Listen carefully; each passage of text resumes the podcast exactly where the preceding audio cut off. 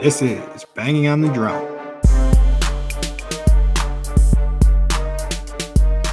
It is another beautiful day in West Central Wisconsin, and welcome to season two, episode 31 of Banging on the Drum. I am your more handsome host, P Dog, joined alongside the the slightly uh, less good looking one, M Dog. Oh. How you doing, M Dog? You took that pretty well. Yeah, I'm fine with it. I know I know the truth, so I'm not worried. Uh, we do we do radio, so like we're not doing a whole lot of video stuff, but people know. The people who know, they know. Your voice, especially when you say jalapenos, I bet you if we have female listeners, they're kind of that haven't seen you, they're like, this guy, this guy's got a tongue on him. yeah. They got yeah, they got no idea. They've been duped. So how you doing? Uh doing really well. Uh back at work, which has been surprisingly not as like depressing as I thought it was gonna be. I was it's Sometimes it's nice to get back into a routine though. Yeah, I think I could live like a, a life of leisure. I'm I'm okay with that. Yeah, uh, I mean, I yeah, you can't ever have it both ways, but and I think that's like one of those things in life. Like when I'm on vacation, I'm like, ah, I kind of need to get like more routine driven. Like when I'm on vacation, I'm just sitting around my house doing nothing. Like when I'm on actual vacation, I'm cool with it. Like if I was on actual vacation all the time and I could bring my dogs, I'd be cool with it. But yeah, so I think I I think that retirement life would suit suit me pretty well. Like I'm generally okay about doing something, not not just sitting and watching TV all day or whatever. Right. So I find something to do and then um I am pretty cool with watching TV for like four hours a day. I I can deal with that. But I find something to do the other, I don't know, eight or twelve or whatever it is. So yeah. Well, we are gonna change things up a little bit. Uh, I guess it's not changing up, but we're gonna make sure I'm stealing it from you, Mike. I told you you were gonna do it the whole time, but we're gonna thank you guys at the beginning. So thank you guys all who tune into this thing and don't make it to the end to hear uh hear that we thank you every time. We're gonna tell you we love you right off the bat and just make sure you're following us on Twitter. What's your Twitter handle? Uh, at MJ Dorty, D O R T Y.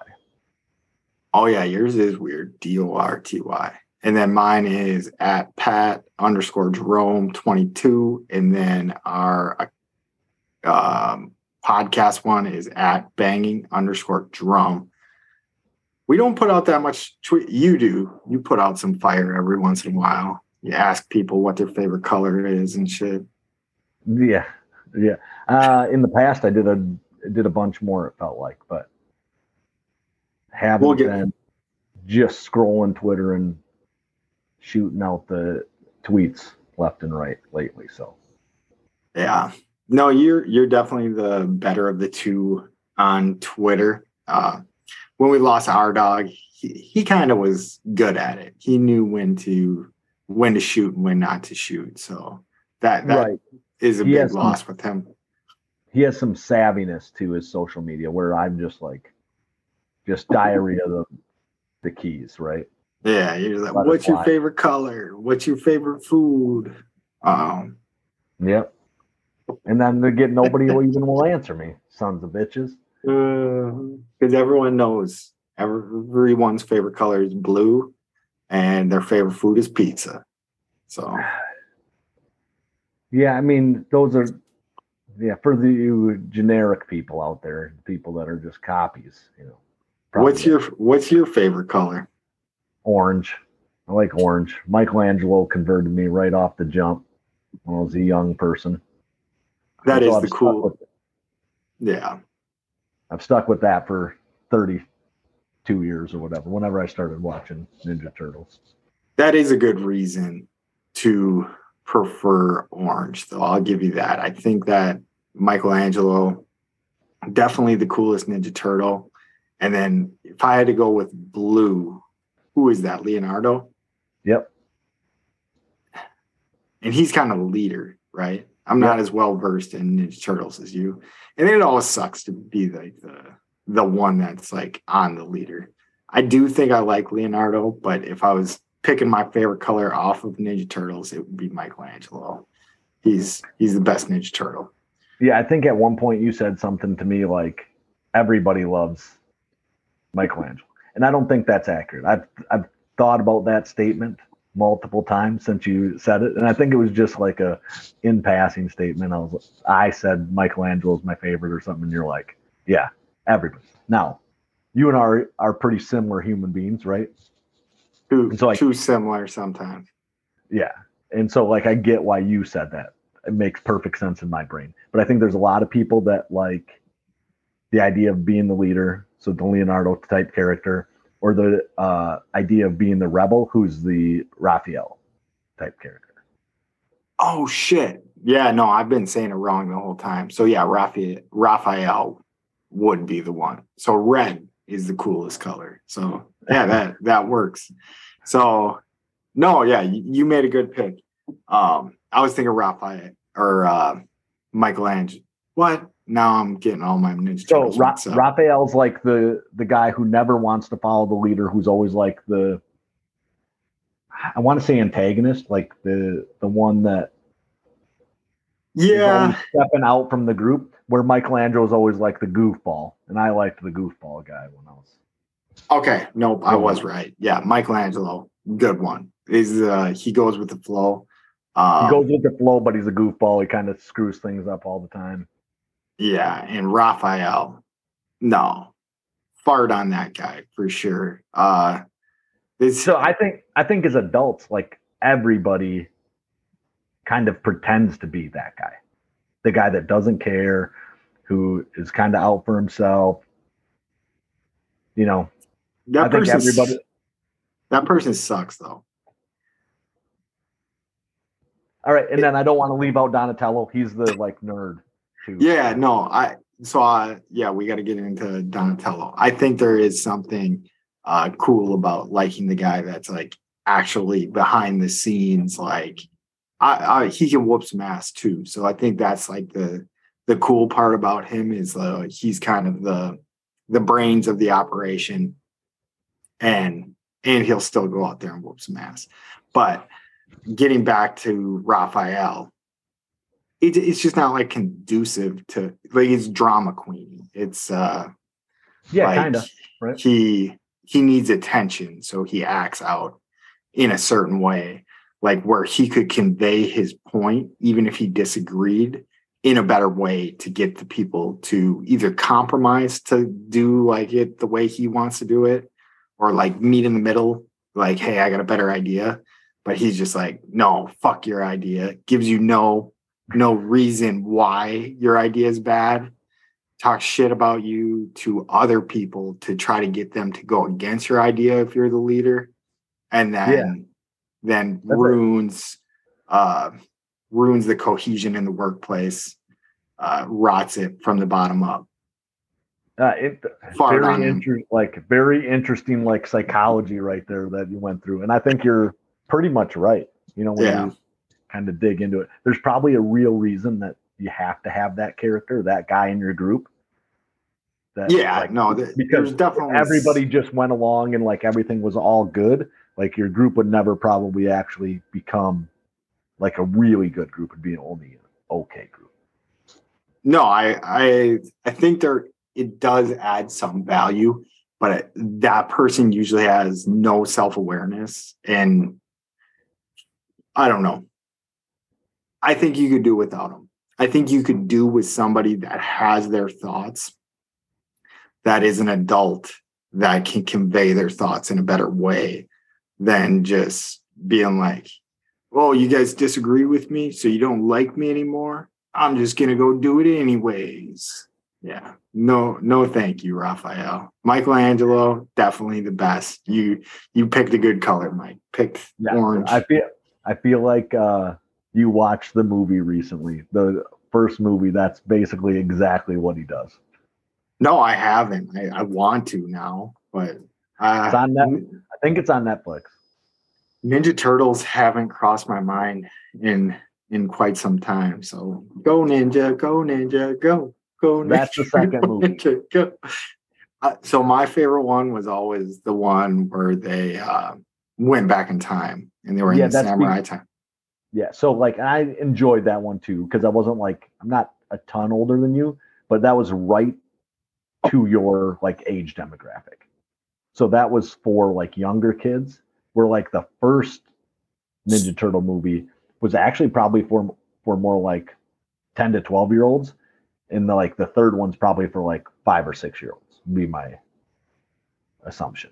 Yeah, because I'm sure there's something like corny. I, I'm sure the movie doesn't like stand up in my mind. It's a little Power Rangers Return of the Ooze ish, Mhm. if if uh if I'm remembering correctly. But I wonder.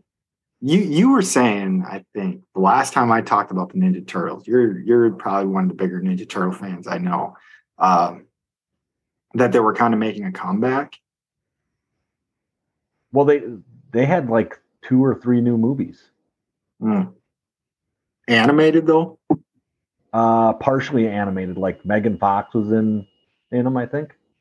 Oh shit! Yeah, you uh, you're not wrong. Yeah. Yeah, so, that's- but I don't know. Like, and they've always had like a cartoon of some sort on, but you know, like, it's not like I can't watch it like the cartoon because it is written for children. so you know, where like their first three movies that they did kind of went like reverse of what like Harry Potter does. So Harry Potter goes like pretty like light and like not real dark or nothing, you know, and then gets darker as the seven movies go on. And then uh in Ninja Turtles, like the first one's kind of dark, and then second one like is a little bit more like comedy type, and then the third one's like you said, but like more like Power Rangery, which is for pretty little kids, I think. yeah, I'll definitely have to check them back out to see if they hold up. But one thing that I thought was weird this year when I was doing my Christmas shopping. So my wife and I, we we finally did it. We subscribed to HBO's streaming service. I can't remember what show actually pushed us over the top. Like she was a big Game of Thrones fan. I'm a person that's seen maybe four episodes of Game of Thrones. Um, and and take it or leave it. I'm sure it's good. Um, I think it was more of the time investment uh, that Yeah. turns me off to it. That I have to like watch like 30 hours to figure out what happened. More than that, but we we've been watching Scooby Doo on HBO Max, and there was a lot of Scooby Doo merchandise out there. I actually got Oh, some really? Scooby Doo. Yeah, I got some Scooby Doo boxers for Christmas. She bought me them, and I got Scooby snacks. I did not think that Yeah. would actually exist. So Oh yeah, Scooby snacks are a big one in the Doherty household. Kids love the Scooby snacks. just like graham crackers, like that are shaped Yeah. like a bone. So yeah, they have the graham cracker ones, and then they also have. I want to say that they have like a gummies Scooby snacks too, but the graham crackers are the ones that are big in our house. We try to avoid the gummy bears. Like if they get candy, they can have that kind of stuff, but like try not to give that as a snack. I guess Oh no, fruit snacks are the best. they the are best. they are awesome. You're not wrong. But the only way to eat them though is if you open the pack and you just put them all in your mouth at the same time. Yeah. Yep. Yep. See, like like I said, we're a little bit too similar on things. There's people Ah. that are like cursing us. How about string cheese? Is you just eat the fucking thing. You don't tear it up. see that's where I think you're a psychopath. You freaking degenerate. So yeah, we disagree about some things. Yeah, I got like I got a guy like like legitimately pissed at me because he's like, Do you want a string cheese? Like he was done eating. His, he had a string cheese left in his lunch. and I was like, sure. And like I took it and I just and he's like, What in the fuck are you doing? And I'm like, What do you mean? Like this is it's just cheese, you just eat it. You know, but that is Yeah. what it No, yeah, I I would be appalled by that. I think actually, so we don't keep string cheese in my house because I just eat it. Like it doesn't last long. Um, but I'm pretty sure my wife is a string cheese muncher too. She just chomps right into that bitch. And Yeah. it blows my mind. Like I'm like, I don't get why, but I don't know. There's some satisfaction in peeling. I peel bigger peels than I think a lot of people peel, but just biting that thing, I don't know if I've ever done that. Yeah, so I did play the Wisconsin card when the guy got pissed at me. I'm like, we're the cheese experts. I can eat this any way I want. No, that guy was right. He was more of an expert than you. The only way you can chomp on a string cheese just right off the bat is if it's chopped like up and it's like put into your Bloody Mary on one of those arrow sword things that they garnish um, Bloody Marys with. You don't have to peel that little bit. You just Yeah, chomp that. up. I'm I'm never gonna change. I think the like peeling it off is uh just a waste of my time. All right. Well, you're a psychopath. So if there's a murder in the Wilton area, we know who did it just because how you how you eat your string cheese. Fair All enough. right. We veered already. And are you ready to get to the show, Mike? Yeah, yeah. So right before we get going, resolutions. You failed on any of your resolutions yet? So, like you said, mine weren't smart resolutions, but I feel like I I did a big time fail today. I went to a Mexican restaurant, so that is is not conducive to losing weight. And I ate a big ass burrito, uh, drank drank a few beers because it was two for one. So you always got to give four in that scenario. You buy Yeah. two, get two for free. Um, my wife didn't finish her margarita, so I helped her finish that. You're Eight. such a nice guy, Pat. Yeah, I know. Uh, ate as much string cheese. So yes, I've already filled mine. How about you? Uh, no, no complete failures yet. So I think I'm okay. You you've got a hundred push-ups, But I have not- sit-ups. Every day, yeah. So today I have to finish them when we get done here. Yeah, you're gonna fail. I'm gonna keep you on till oh no, midnight my So- time is like the latest we go. So you you'll still have an But hour. so here, so if that's considered a fail, then I did miss. But I finished them before I went to bed, and then I went to bed, and I was at I was like twelve forty five one night.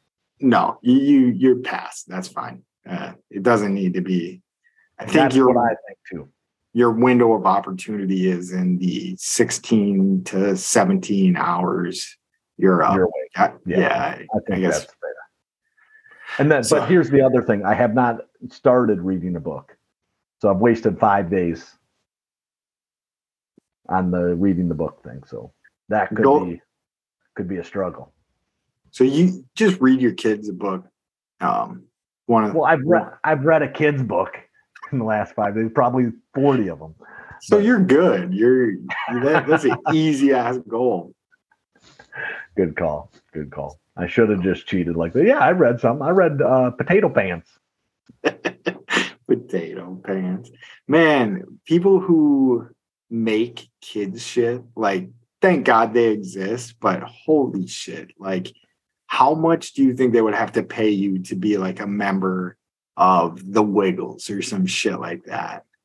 Man, the Wiggles, it feels like I would have to be paid quite a lot. If you had to like travel and do that stuff too, if it was all television, I guess like nobody would hire me. I'm the worst actor on the planet. But um if I had to go like do it in front of people, that would be even so much worse. Yeah. Okay. So it's like- a Power Ranger.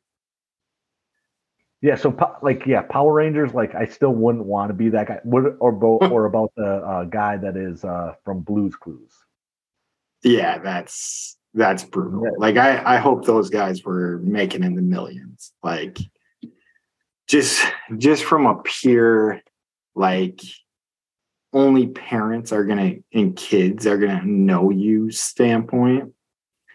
But I wonder what the best way to be famous is other than in like my head it's like to be an actor musician or pro athlete are like the the biggest people who do fame or whatever that get famous.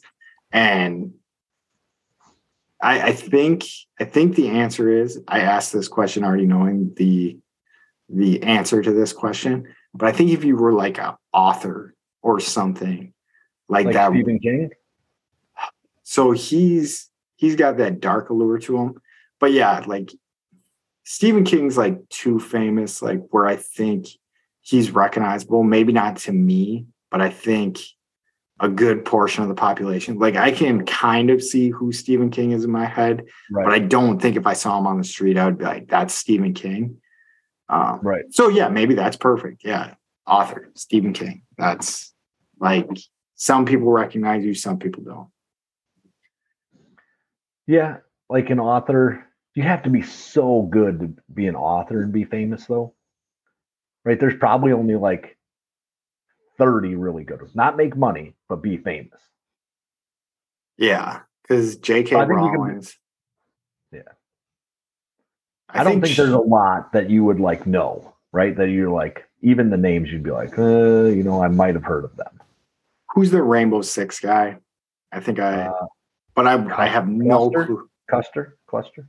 No, it's like not Tom Severs. Uh, See? yeah, Tom Clancy. Uh, yes. So like the name, yeah, the name sounds familiar, but I have no clue what him and J.K. Rowling has look like. But I guess for authors, though, I think the only one that I would almost semi recognize is Stephen King. Yeah, and, And so I never really read any. I definitely haven't ever read any shit. Like I've seen movies based on his books, but that's about it. Yeah.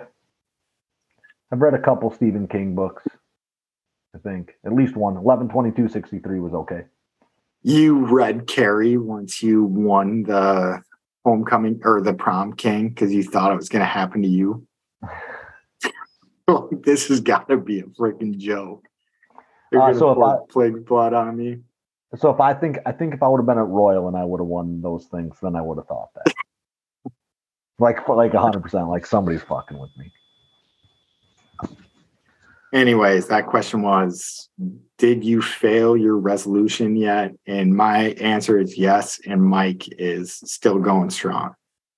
Yeah, so I'm doing fine with the like everything that I'm supposed to do currently. And then my meditation stuff I'm doing like right before I go to bed. I'm trying to do that stuff. So and I can That's- usually get five minutes in. I think that's the time, like either right when you wake up or right when you go to bed. Uh, But so there's some fault in like doing it right before you go to bed because if you try to do it right before you go to bed, you might fall asleep and then you fail. I don't think you fail then. Then I think you get so yours is Peace to of do mind it for you like drift into. Okay, fair enough. It's Yeah, only five minutes too, so it's not like ridiculous. but yeah, then you would turn five minutes into eight hours of it. That's no joke. You laugh like that's a joke, but like I think that puts you in like a good state to sleep.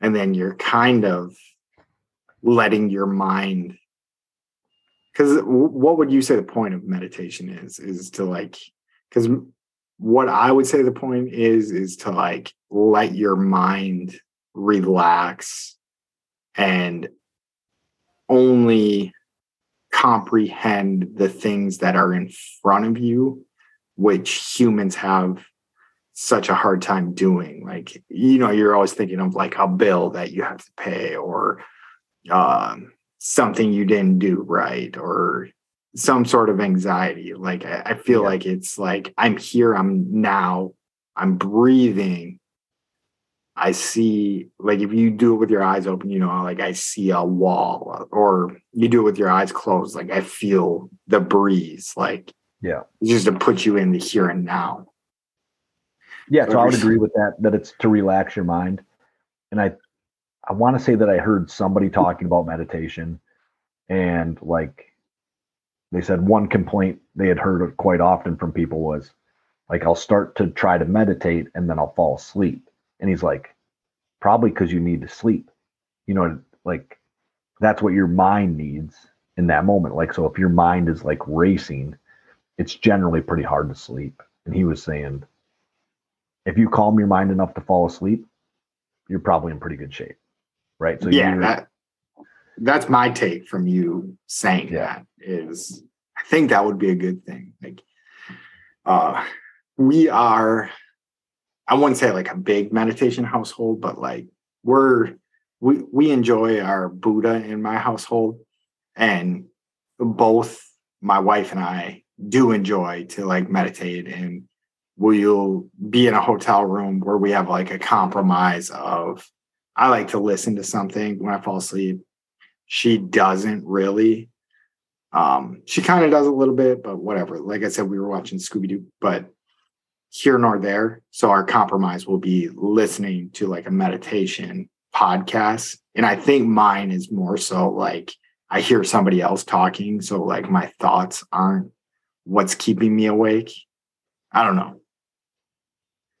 It's probably a problem. Yeah, I don't know. Maybe. But but I have failed. The only thing I will say that I've done well is I have an Apple Watch. I try to burn a certain amount of calories, work out for a certain amount of time every day. And I do a pretty good job of that. So I've gotten, since I've started mine, I didn't say that that was one of my goals, but it probably should be one of my resolutions is to get like all my rings at least six days a week and usually seven days a week. Yeah. Uh, I think that's a good goal too, is to get those stupid rings. Is yours like boosted up where you should be doing more because you've exercised so often? No, so I I set mine at like 800. I remember I haven't played with it in a long time. When I initially got it, I was like looking at like what should you set it at if you are a fairly active adult or whatever and I think I initially set it at a thousand, and I should have just kept it there because I was I was making it enough for it to be a challenge, and then I dropped it down to eight hundred when I started. because um, that's like when I first started dating my wife. So like once I started to get into the like fat and happy stage of like, oh, actually, she might actually like me. Like, that don't have to be as fit as possible yeah, then then I toned it down a little bit. So yeah, that makes sense. Uh, yeah. So I, I don't even know if like you eating out is like an issue as long as it doesn't happen every day. No. Right? So if you go and gorge yourself every day, that's the real problem. But I can make an excuse out of anything, and that's I think that goes along with my like lollygagging stuff. But I'm like, oh, so my mother-in-law is still in town and I'm like, hey, we're not just gonna like bore her. Like, let's go out and get some drinks, um, and go out to eat. And then like the real shit sets in. Like once once like the house is like back to to normal and what it is. Yeah. So when we were at McCoy together and like where I worked, uh there would be people that brought in food like all the time, like treats and stuff like that. And so what I did at that time was I just said, I won't eat anything. Like anything anybody brings into the office, I won't touch it. Like, but that had an effect on like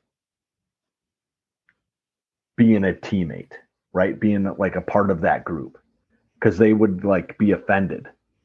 And I don't think that's like the real word to use for it is to be offended, but they were like, why won't he eat my cooking? Like, why won't, like, I brought this in for everybody and he won't touch it. But when I was trying to lose weight, I had to do that. And so, like, now I can tell that it affects, like, the way people think about me when I turn down food.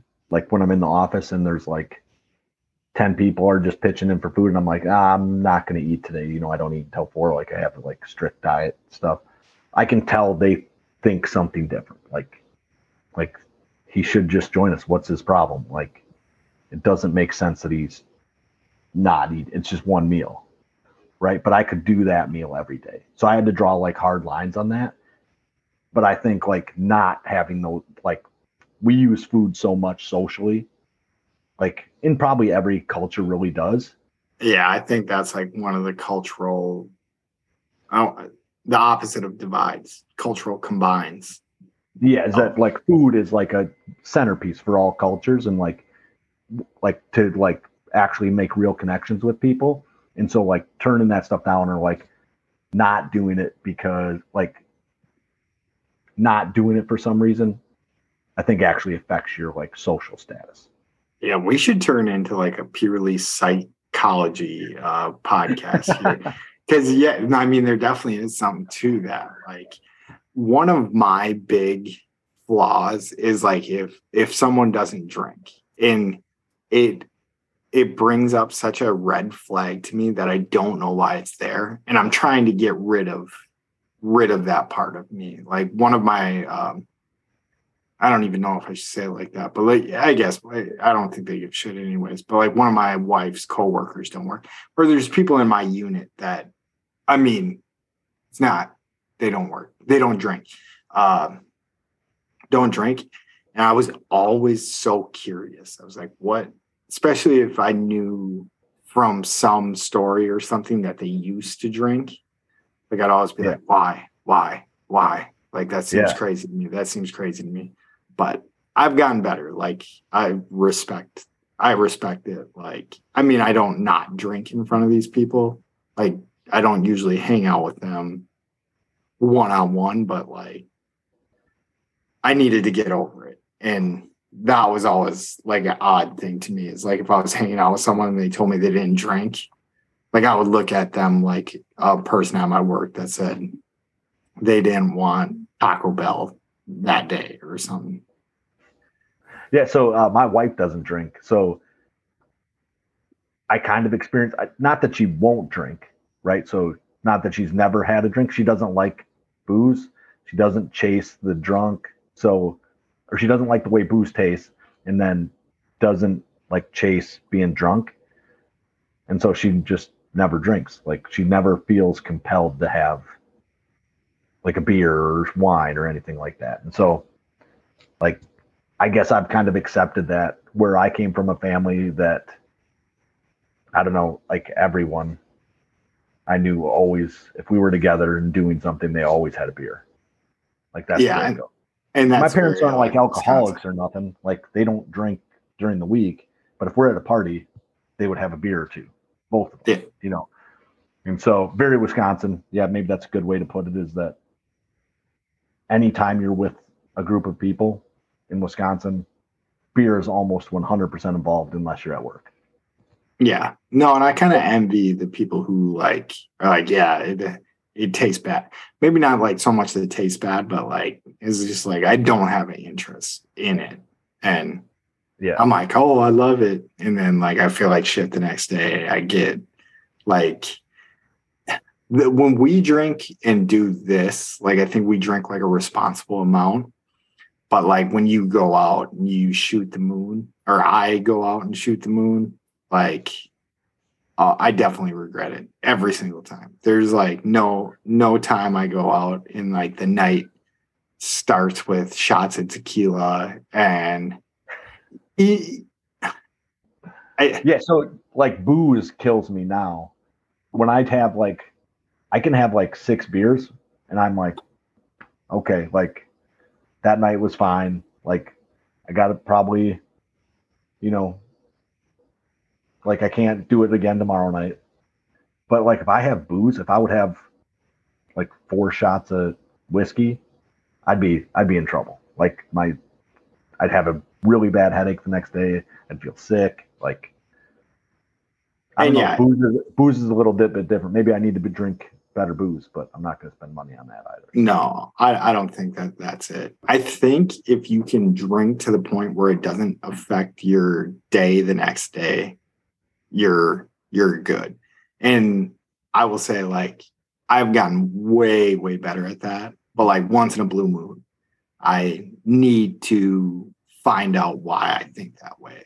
Like my brain just doesn't remember it. It just like once every two, three months. Like I'm like, no, nah, let's let's see. Let's just like go where the monkey that's driving my brain wants to go tonight.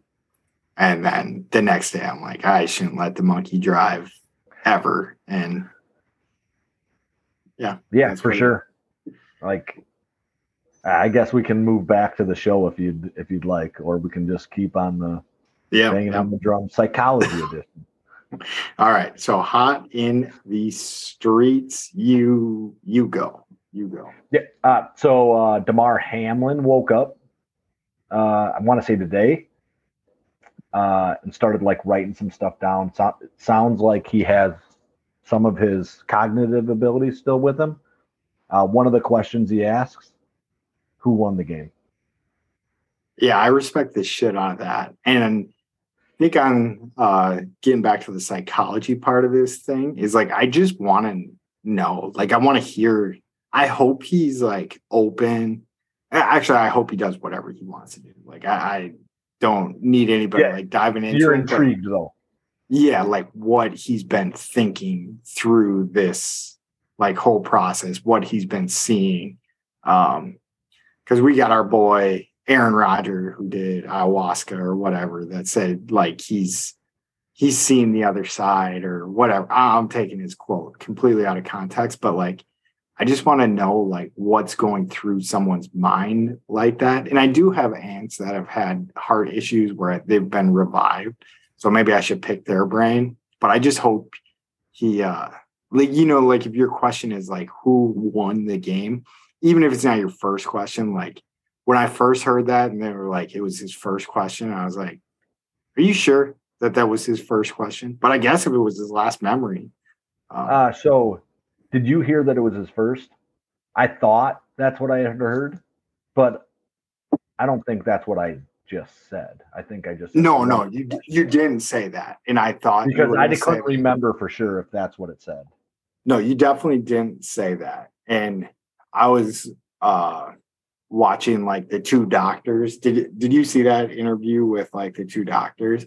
It's like so cool. Like they're like getting put in the shine and like you know how usually when you put like someone in front of a camera that's like not in a ca- in front of a camera too much and i only seen this once so i mean i might need to go back and like reanalyze it but those guys were g's like the it was like one guy that was like talking more and like the other guy was on there and they were doing like a press conference like at a basketball game you know how they like sit next to each other and they the media just yeah. kind of ask questions to either or or whatever the one dude's just like drinking coffee like he's like i can't wait till i get back to work like i need to go fix some like brains and shit and yeah. uh, probably hearts, I guess, if it was if it was those guys. But so, yeah, it sounds like good news for the most part. I thought those doctors looked cool as shit in front of the camera, so I thought they did a good job for for guys that probably like you're you know a heart doctor in Cincinnati. Like I'm sure you're like making good money or something, but I thought they were pretty cool on camera. I mean, Cincinnati's a pretty big city I would imagine that they have a decent that that's a decent hospital. It's a University of Cincinnati hospital too, right? Yeah, like UNC, they kept calling it because I remember like I, I, was like UNC doesn't mean that to me. That's that's yeah. Michael Jordan. Yeah. yeah. Uh, yeah. So I would imagine that they're like pretty big time. They're probably the professors there. They weren't letting like students do shit there. You know what I mean?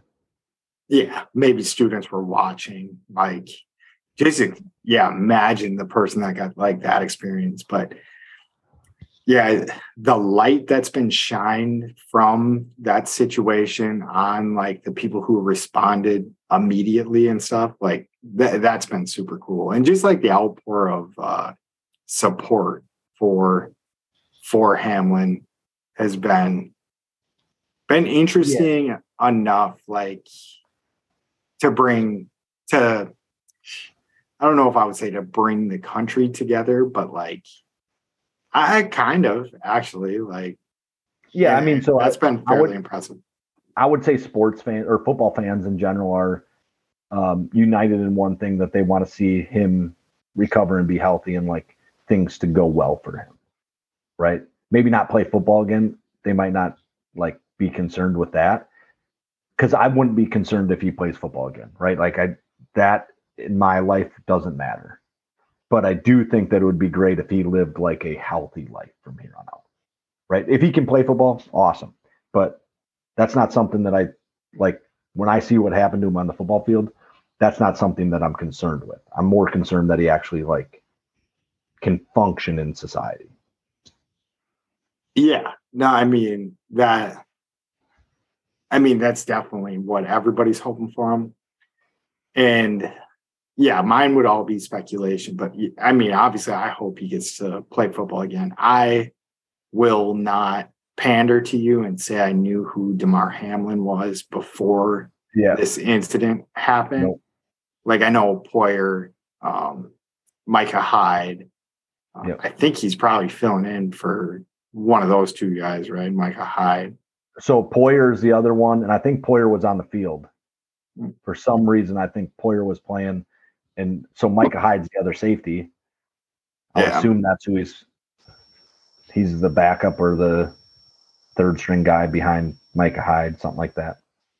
But yeah, from what I have heard, read, seen, sounds like it's going good. Obviously, still like no what we're used to is like JJ Watt broke his leg. Uh, he'll be fine. He'll be recovering. Like he's still in critical condition, which I think from the jump is what was the part that shook most people is like they didn't get a thumbs up when he was going off the field. Like Right. they checked their Twitter to be like, is this guy all right? Is this guy all right? Because I mean, I've still been doing that. It's like, what's the update? What's the update? Like, please, please just say he's all right for so many reasons. Like, main reason is for, you know, him, like as a person, like that has a mom that was at the game that I don't even know if he has he's 24. Um, so I mean, I don't know if he has right? Like, so he's kind of right in that boat where,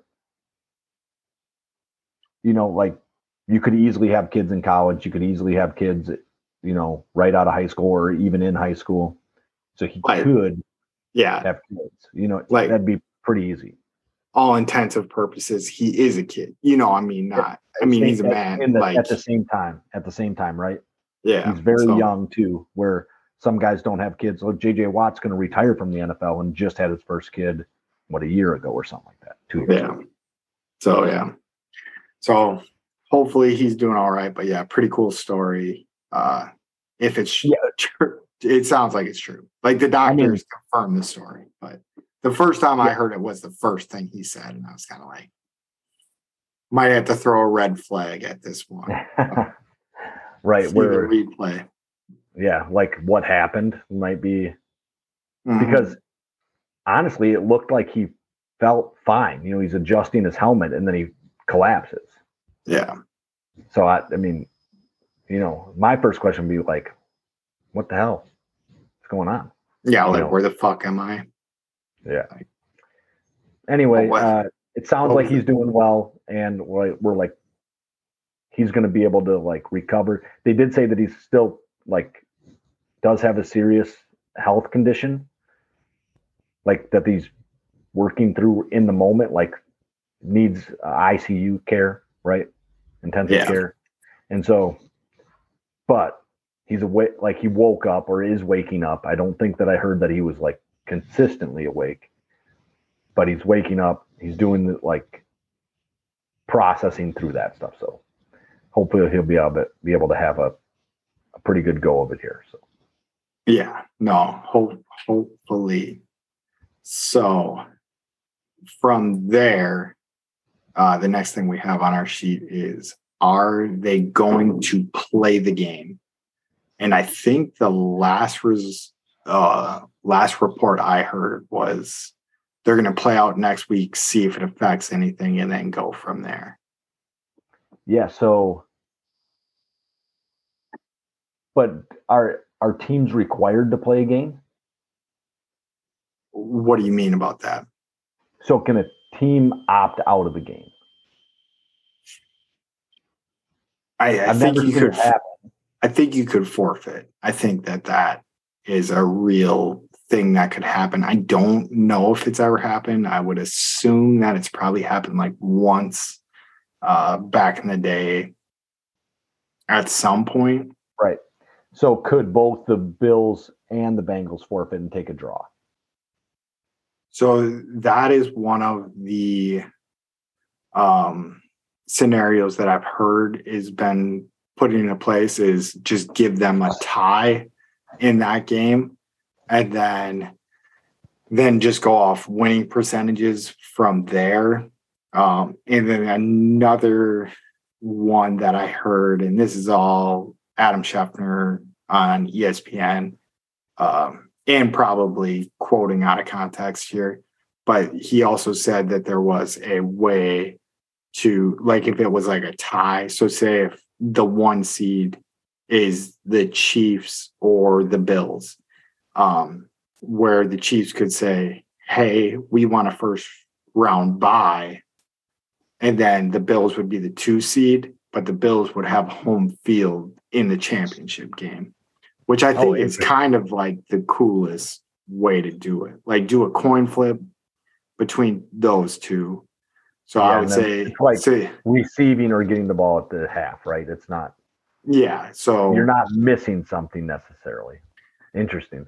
It- um, so could so I guess the question I have is if they decide to take a draw, can Kansas City object? Because that draw makes it easier for the Bills to get the wild card if Kansas City loses. Or it would the- be such a bad move. And i think it would sit on andy reid like pretty heavily like dude like you're an asshole. So maybe Yeah. they could object to it but like if you were the guy that was objecting to them and then they had to play the game and then they went out there and just knelt like you know kneel kneel kneel kneel kneel kneel. Don't even punt. Like So last year, last year they could have done that in the Chargers Raiders game, and they would have both got into the playoffs. Yeah. I, I mean, I think there would be, you're probably right that they wouldn't actually do that. But like, I think there would be like more of a, like if they're like, hey, we're just taking a draw here just so we don't have to like revisit this trauma um, Yeah, and like redo all this crap and then play another game before the playoffs starts. Uh, but I, I would say if both teams wanted to take a draw, so I, I don't think the Bengals would be dickheads for saying, no, I'm not going to take a draw in that game. Like yeah. we could have won it. Yeah. I like I'm just saying, like this is like the oddest scenario that they both decide they want to draw, and then Kansas City decides, well, then we get the one seed. Like, no matter what, that's what should happen, right? And so maybe you can't take a draw. Maybe you both have to take a loss. Turns into like a weird, right? And so I don't know that we would ever be able to have those answers unless we were like No. lawyers and in the NFL rule book, right? To be able to understand it, there's probably a bunch of like legalese and like stupid crap in there that just so, so we breaking understand. All right, here we go. I'm I'm gonna actually use the tools we have on hand. Bill, so this is breaking news. Bills Bengals game will not resume amid uh, Damar Hamlin's continued recovery. Uh, Cincinnati, the Week 17 game between the Bills or between the Bengals and the Bills will not be continued. The NFL announced Thursday. Monday's game was suspended with less than six minutes left in the first quarter.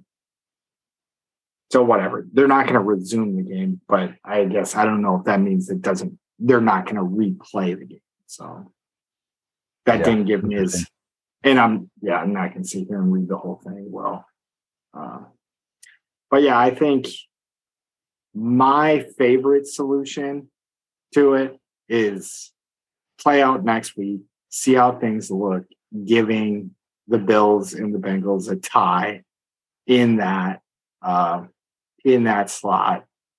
And then if it's like anything within question, I think the the Bills should the Bills because I think it's only between the Bills and the Chiefs, right? That would get the one seed.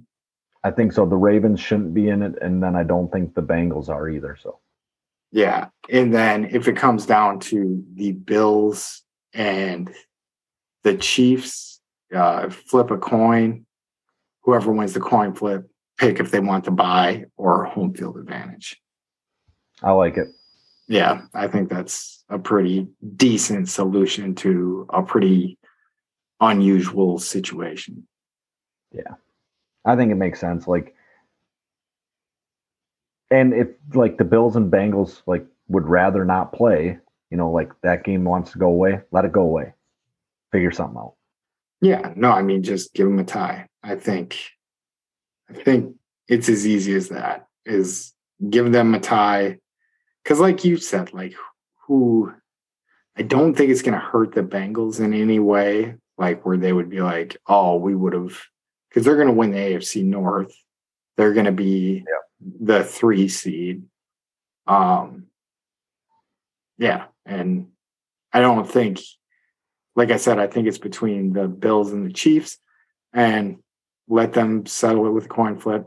Or honestly, if if they want to do what you said and just both decide to draw it out, just let them take a draw. Who gives a shit? Because they could do that. Like I said, was if they really wanted to and they made them play it, they could just be like, send 11 guys. Play. You could send 11 guys to Cincinnati and that's it. And yeah. walk on the field with nothing. Right. And yeah. be, the NFL would be pissed, but that's doesn't matter. Yeah.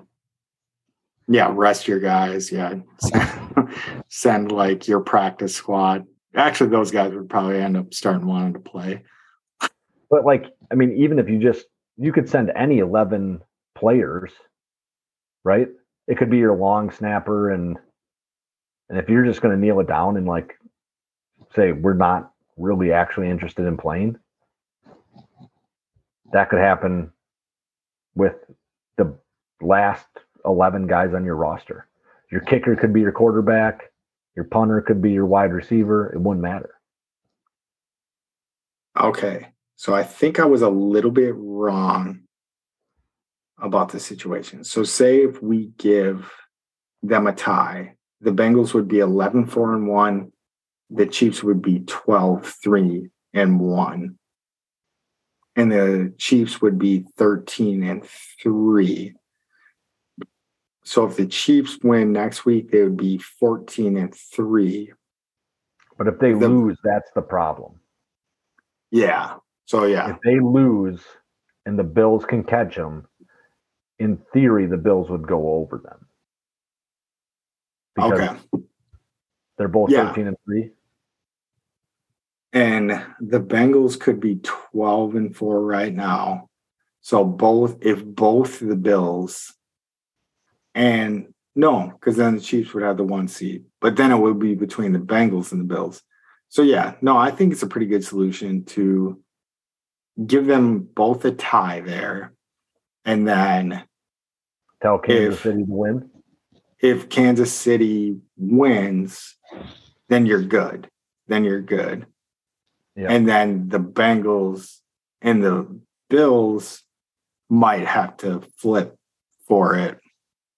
And that's that's fine. But yeah, I guess we'll just see what happens. Probably yeah, spend too much time brainstorming it. Yeah, it'll be what it is when it comes down. All right, what do we got? Uh, what else do we got in the hot in the streets?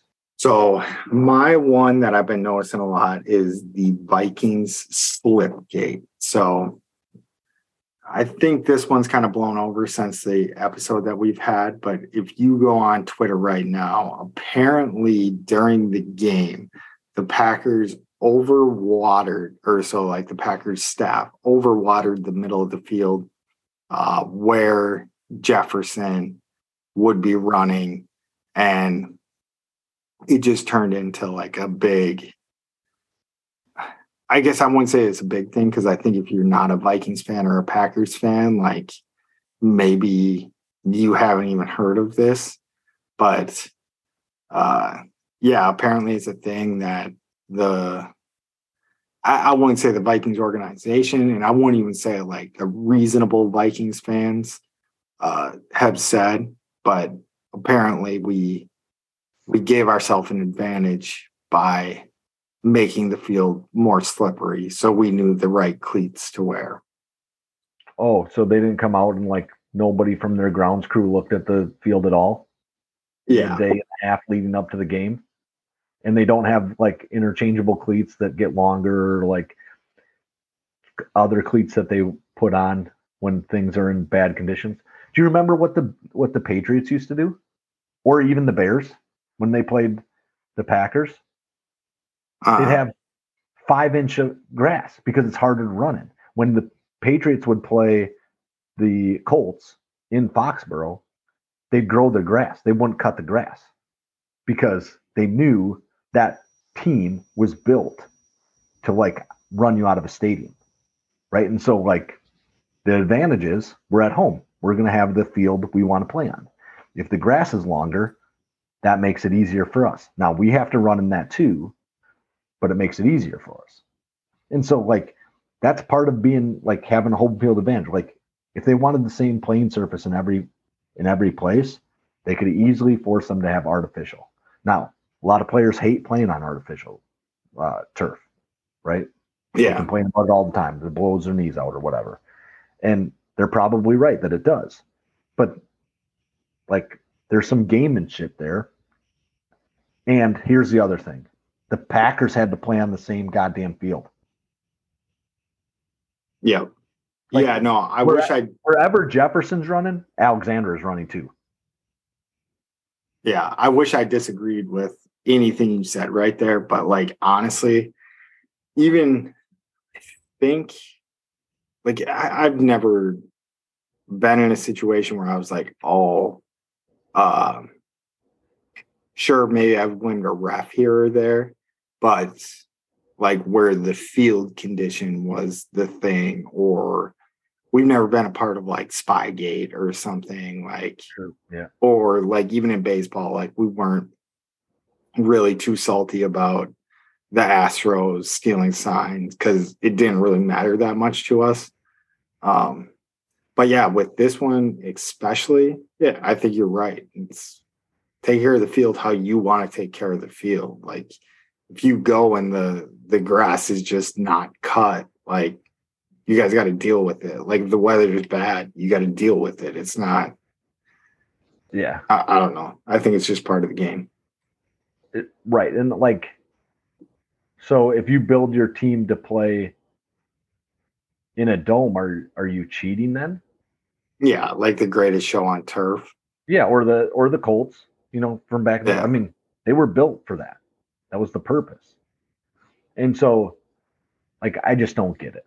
It like it seems so like whiny to me. Yeah, but it's whiny, and the the Packers that the Packers fans that slap back are the same ones that would whine if if there was something that happened. I don't know, like vice versa. Like, I'm trying to think of like a field situation that I would be pissed about. Right? If we went in and like if you know, like if I'm the Col and I feel like the Bears used to do it to the Packers too, because the Packers were such like a high powered offense. But like if I went into if I was a Colts fan, would I be actually pissed that they grew the gra- grass out?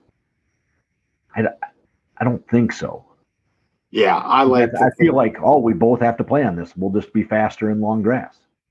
Yeah, no. And we've already made our bet, guys. So if it happens to us, we can't complain about it. So, We'll try not to anyway. yeah. All right. Last one, Mike. You you run this one.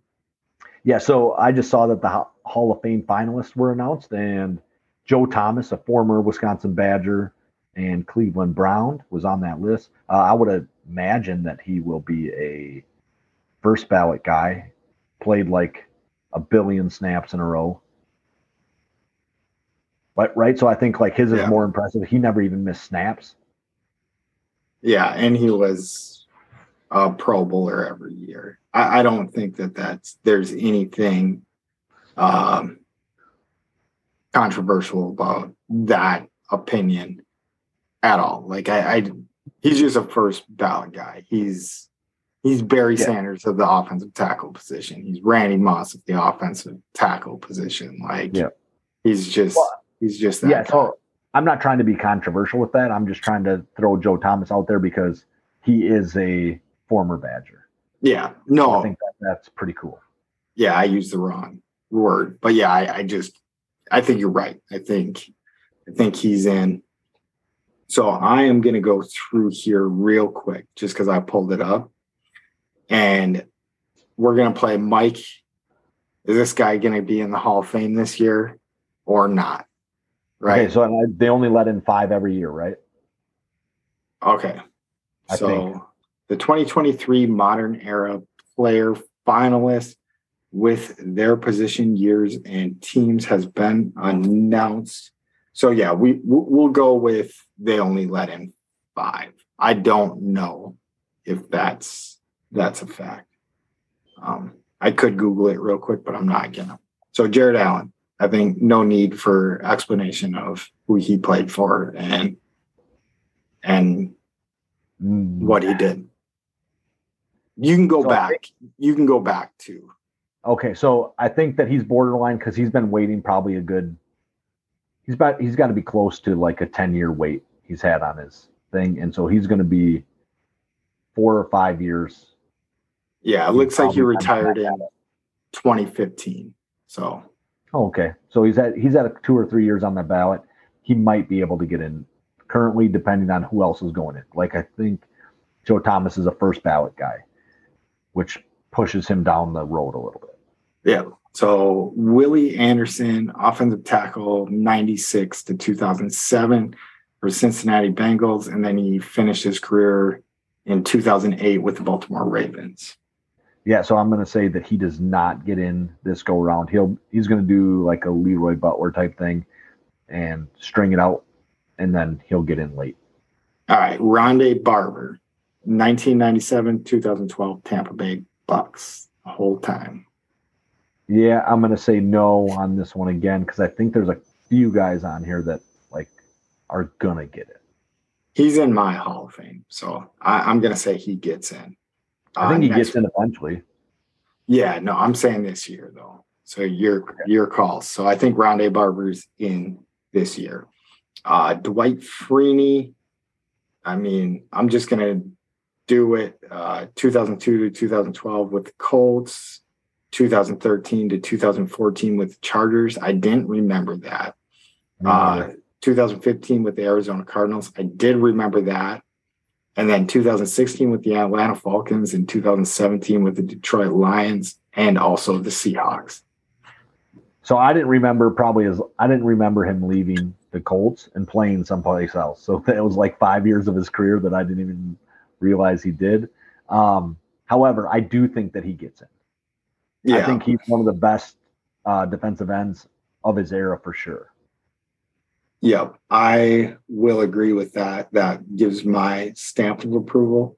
And I want to say he was on the Arizona Cardinals team that made it to the Super Bowl.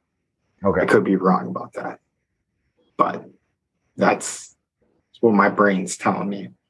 Um, Devin Hester. Uh, yeah, I'm not going to read all people's stuff, but Devin Hester. Uh, I'm gonna say no. I think it's hard to do like hard to get in on what he has, right? So he's just a special teams guy. I think there's guys that do, and I think that he will eventually. I just don't think it's this year. All right, Torry Holt. If he's not in yet, he's not going to go in this year. Andre Johnson. He's in. Okay.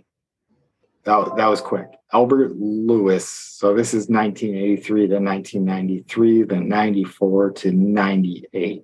Cornerback uh, for the Chiefs and the Raiders. Yeah, Yeah. if I don't if I don't know your name and you played ah it's a In little before my times, but yeah. Yeah, I gotcha. And I mean you were a cornerback. So if you're an offensive lineman, sure. Like I might not know your name if you're a Hall of Fame lineman playing in today's game. Yep, All right. I would agree. I might, might not. You would think Yeah. you'd So Revis, Revis Island. I don't think he gets in this year. So I think that his think his career is only probably like six or seven really dominant years. And that's going to make it tougher for him to get in. See, I would I would give him an in, but Joe Thomas, already discussed, he's in. Zach Thomas, the linebacker for Miami, um, and he played a year with the Cowboys. He should have been in years ago, but it's not the point. I don't think he gets in here. Demarcus Ware, I think he he's the guy that gets in. Reggie Wayne. Yeah, I think he has to get in. Yeah, I, I would agree with that. Patrick Willis. So I think I'm probably at my five already. I don't think Patrick Willis gets in here. Yeah. And then last one, Darren Woodson, uh, Cowboys safety. Yeah, I think Darren Woodson should have been in kind of a while ago. It, and maybe like, ah, if you don't put Leroy Butler until last year, you don't put Darren Woodson in either. I I have a few issues with guys who got in over Leroy Butler. Um, Darren Woodson would have been one of them. So I'm going to say no. Did I Yeah. get five? I don't even know. No, I think you nailed it. You got them all right. Yeah, I'm sure I did. All right, let's jump in to spicy meatballs. All right, so I'm gonna I'll, I'm gonna go first here, and I'm gonna just say that this is conspiracy theory Mike coming out. Like this is pretty out there, and I don't want you to think that I'm saying this is players. This is all the NFL that would do this. The NFL is going to try to have the Seahawks lose this weekend because it makes for a better game if it's win and get in for the Lions versus the Packers. Now, if the Rams come out and or the Seahawks come out and they play like completely out of pocket, like the Seahawks are just dominating the game or the Rams are just absolutely shitting the bed, there's nothing the NFL can do about that. But I think if it comes to it like a close game, the Rams are going to get the call so that their Sunday night football game will have more eyes on it. I just don't see where the eyes would go if the Seahawks won the game. You would lose the Detroit fan base, but you would gain the Seahawks fan base. So that's where I would put the the kaput to your idea. Whereas I think I think Detroit has a good fan base, surprisingly good fan base. And uh I think either way it goes, you're going to have the same amount of eyes. You might actually have more eyes on the game if if the Seahawks win this one and they need to rely on Detroit because then you would have you would have the Seahawks fan base. So I'm just telling you straight up if I was a Seahawks fan, they lose to the Rams, like I'd be like, yeah, I don't give a fuck. Like I'm not watching the Sunday night game and where you have the Detroit fan base that actually has a horse in the race. Um, sure, it's so I think you're right in the aspect where I'm just looking at the team's fan bases in general. I think if you're a Chiefs fan, it- this game's much more interesting if it's win and get in, if it's the first playoff game of the so like the teams that aren't involved, but I think you would have everybody in Seattle that's a Seattle fan or Washington or wherever these nerds are. Um, they would be tuning into the game. Yeah, and that, I think that's kind of more of what I'm getting at. But I get what you're saying that if you lose the Seahawks, the Seahawks are going to watch the game if they had won. They're rooting for the Lions, right? And then Yeah. I get what you're saying. And I can so, see it. So, so I will give Jalapenos. jalapenos. I'm gonna give you because I think it's hot. Like if if there was actually like ref involvement in stuff. So I'm gonna give you eight, and I'm just gonna say I just don't think there's enough to push the needle enough to do something that is illegal. I think it's one of those things that'll stay unscripted and you know like it it'll be a better story than if you did script it Yeah, you're probably not wrong because like somebody is going to be super excited and somebody will be super disappointed. Yeah. At the end of the day, no matter what really happens. yep all right from there we will roll into my spicy meatball. This meeting is being recorded. and my spicy meatball is anybody surprised by what skip bayless said? Is just an absolute moron. Um i was trying to pull up his tweets and i don't know if he deleted them it didn't seem like he was going to the way uh their show open, him and uh shannon sharpe's show open but it, honestly, if you look at his line of tweets, I honestly don't even think it was that bad. I just think he was the first one to jump on. I wonder when they're going to play this game again because the conversation that we had earlier in the show was like, what are they going to do about this? But I do think he asked the question a little too soon like where your mind should have maybe been somewhere else. But I think he also knows if he's the first one to come out with that, that there's going to be a lot of attention, whether it's negative or positive, even though I think he knew it was going to be negative. Uh, yeah, so I don't think that he worries too much about the fact that he makes a negative comment, right? A comment that people see as negative. Uh, he's figured out a way to kind of hack the system in getting attention to him. I mean, obviously, he understands how to do that. Yeah, we're well talking any- about him right now. Yeah, that's Yeah. um, how to like hack, but like even before this, like you don't get to ESPN because you're some like bum on the street that just kind of talks about sports and has a mild following. That's not how you get to ESPN. You know what I mean? And then on top of that, have your own shows on ESPN. Right. So he's been doing this for a very long time and at a very high level and understands kind of how to play the piano, right? Which keys to hit at which times. And so I'm not overly surprised about what Skip said. I don't try to engage too much with the things he puts out on Twitter or the stuff that he puts on ESPN because I don't like that form of like everything has to have an answer and there's always going to be two sides to that answer. Right? Like I don't necessarily enjoy that part of sports talk. And then they blow up things that I don't think are necessarily important, and then they diminish things that I do think are important. So um, I don't enjoy what he puts out, so I try to avoid most of the stuff he does. But I do think that he like at the end of his first tweet that I saw, I thought he said, "But that's all irrelevant until this guy is like." We know yeah, what happened to him yeah, something yeah. along those lines.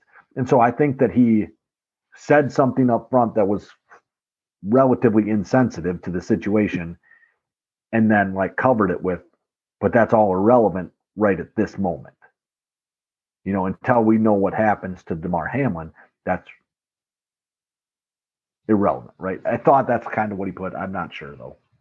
Yeah, So no, I'm, I, I'm in the same boat as you. I don't think it was like as egregious as some people made it out to be.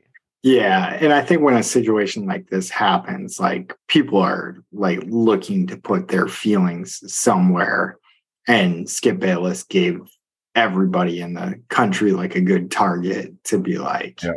Oh, put it put it here. So maybe he's doing doing the world a good thing, but um yeah, in a perfect world though, like in my perfect world, just nobody would pay attention to what he said is because I just think he's a fake character that brings things up. But I do think he's a genius.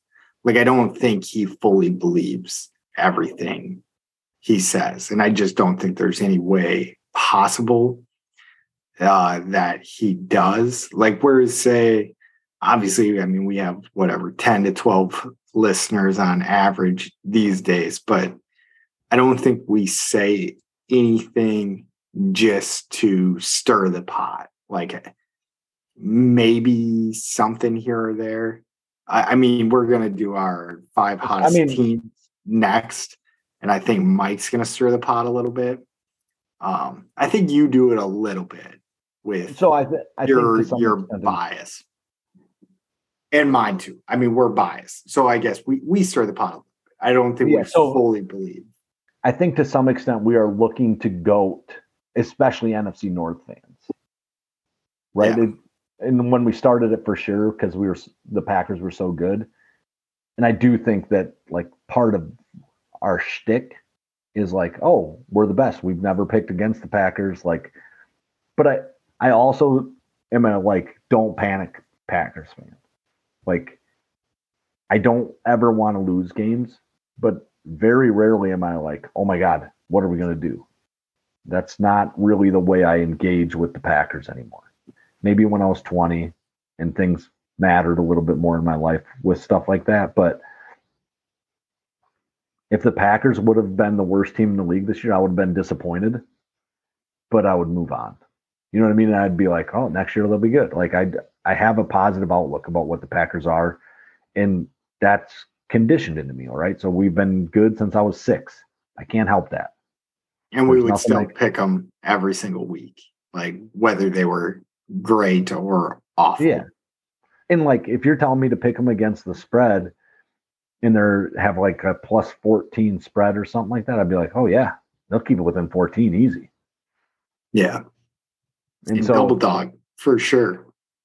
Yeah, yeah, they'll win that game. It's not even a problem. Uh, but uh, yeah, I think that there's things that uh, I think are spicy meatballs. That's the goal is to get somebody to be like, "What in the hell are you guys talking about?" That's obviously the wrong, the wrong um, opinion on that. Yeah, I think that's the goal with the spicy meatball.